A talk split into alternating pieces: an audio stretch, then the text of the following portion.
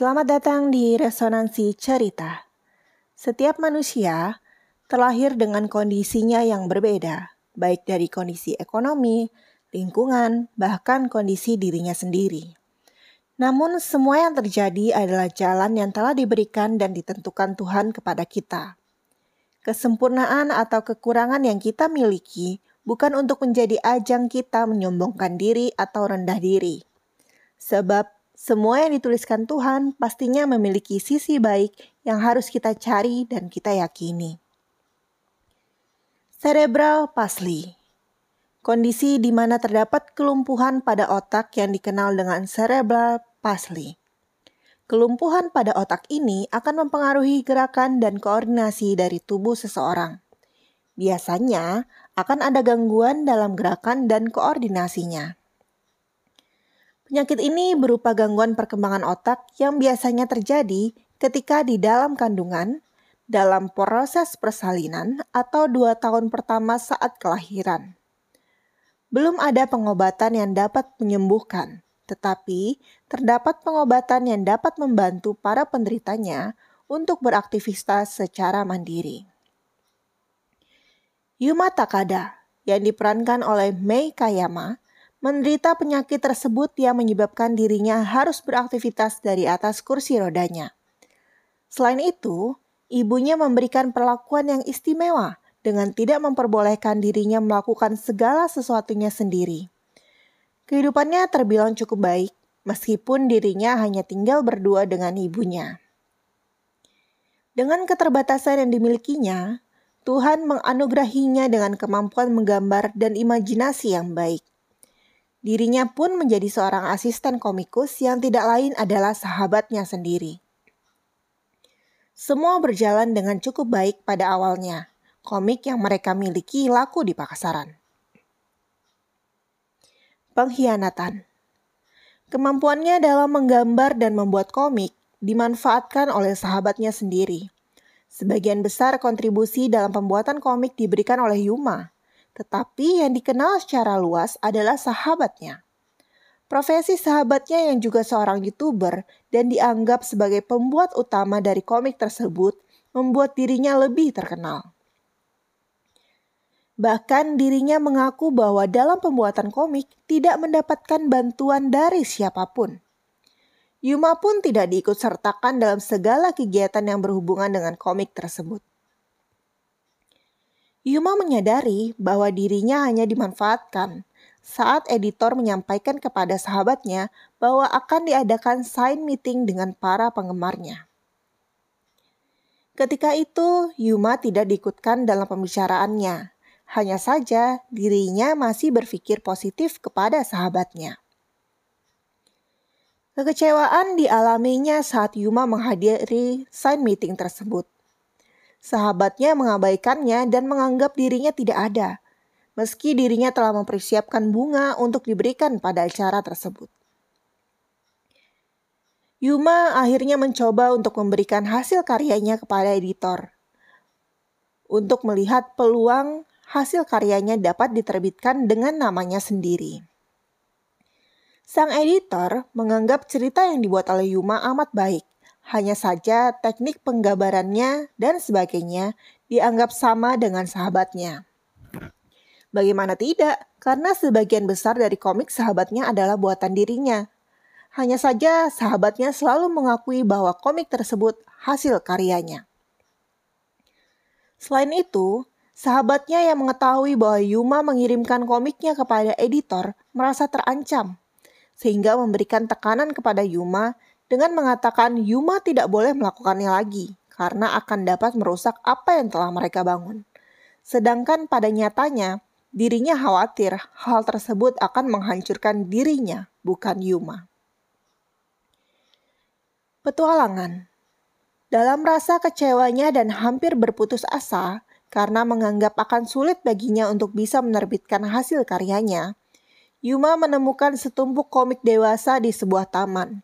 Yuma berusaha menghubungi satu demi satu komik tersebut. Hingga salah satu dari penerbit tersebut memberikan dirinya kesempatan untuk dapat membawa hasil karyanya ke kantor penerbit. Yuma pun mulai membuat komik berdasarkan imajinasinya dan memberanikan diri untuk menuju penerbit tersebut dengan membawa karyanya. Fujimoto, yang merupakan editor komik dewasa tersebut, menyukai ide cerita dan hasil karya dari Yuma. Hanya saja, hasil karya yang diberikan dianggap belum natural karena keterbatasan pengalaman Yuma terkait dengan hubungan seksual. Fujimoto menyarankan kepada Yuma untuk dapat menggambar komik dewasa dengan baik. Yuma harus mencari pengalaman lebih dulu yang berhubungan dengan hubungan seksual. Yuma memulai pencarian pengalamannya dengan menonton beberapa film dewasa dan mencoba untuk menggambarkan adegan-adegan yang ditontonnya dalam sebuah komik. Merasa hal tersebut belum cukup, dirinya pun mendaftar ke sebuah situs perjodohan. Dirinya bertemu dengan banyak macam pria yang diajaknya untuk mengobrol. Hingga saat dirinya mengajak salah satu di antaranya yang merasa tidak keberatan dengan kondisi fisik Yuma untuk menonton film bersama. Namun ternyata orang tersebut tidak benar-benar tulus. Pria tersebut tidak datang ke bioskop, sedangkan Yuma telah menunggunya di sana. Yuma akhirnya memilih untuk pulang dalam perjalanannya, dirinya melewati sebuah wilayah prostitusi dan melihat-lihat sekeliling. Awalnya, Yuma ragu untuk bertanya ke salah satu penyedia karena kondisi fisiknya. Namun, penyedia tersebut bersedia memperkenalkannya dengan seorang pria dengan bayaran yang lebih murah dari biasanya. Yuma diberikan sebuah kunci hotel untuk bertemu dengan pria tersebut. Pertemuan tersebut tidak berjalan mulus karena perasaan gugupnya kejadian tidak terduga pun terjadi.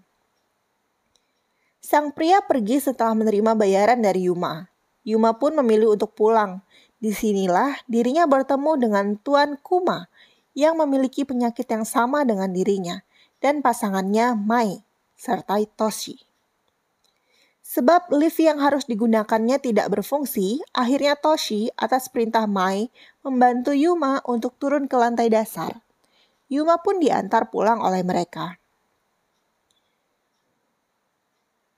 Yuma belum mendapatkan pengalamannya dan kesulitan untuk melanjutkan komiknya. Akhirnya, dirinya meminta bantuan kepada Mai untuk membantunya mengetahui mengenai dunia dewasa. Yuma menemukan kebebasan dan kebahagiaan ketika bersama Mai. Mereka berbelanja, memperbolehkan Yuma menggunakan gaun, bertemu dengan banyak orang, Sedangkan selama ini, Yuma selalu dikekang oleh ibunya karena kekhawatiran ibunya bahwa orang-orang akan memperlakukan Yuma dengan buruk. Semua yang dilakukannya di luar rumah disembunyikan dari ibunya, hingga akhirnya ibunya pun mengetahui kegiatan yang dilakukan Yuma.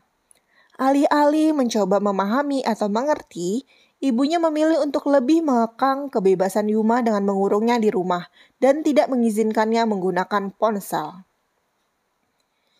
Kenyataan Yuma yang tidak terima dirinya diperlakukan seperti anak kecil, sedangkan dirinya ingin mencoba menjadi mandiri dan menjalani hidupnya, memutuskan untuk kabur dan meninggalkan ibunya sendiri.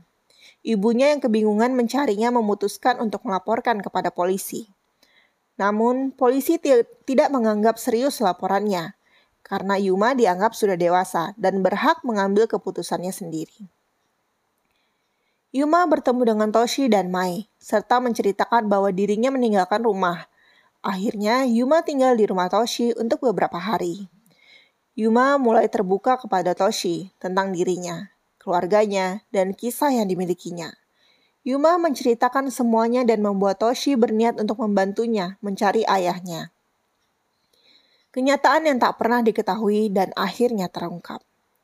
Dengan kenyataan yang baru diketahuinya, awalnya Yuma memiliki rasa kekecewaan. Namun akhirnya, Yuma dapat menerima keadaan fisik yang dialaminya.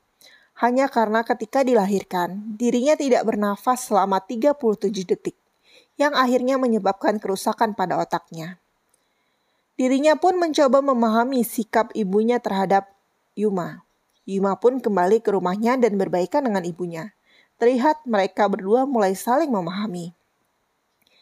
Di akhir cerita, Yuma kembali menemui Fujimoto, bukan untuk memberikan komiknya, tetapi untuk mengucapkan terima kasih.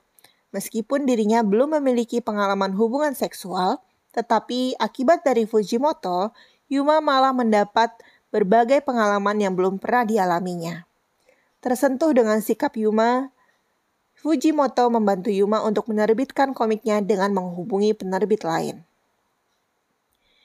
Film ini memperlihatkan sisi yang jarang orang ketahui, mengangkat tema disabilitas dengan memperlihatkan kesulitan-kesulitan yang dialami oleh sang tokoh, baik konflik yang terjadi dengan keluarganya, lingkungan, bahkan dengan dirinya sendiri.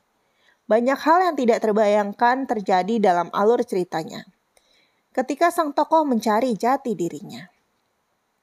Dari film ini pula didapatkan pesan bahwa keterbatasan yang dimiliki oleh seseorang bukan berarti membuat mereka ingin diistimewakan. Seringkali sikap yang berlebihan malah menyakiti mereka, seperti yang ditunjukkan dari sikap Ibu Yuma.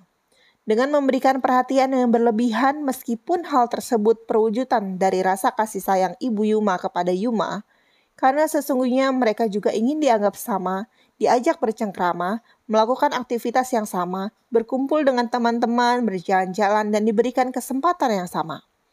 Keterbatasan dimiliki seseorang, terutama dalam fisiknya, bukan berarti kita boleh memandang rendah kepada mereka.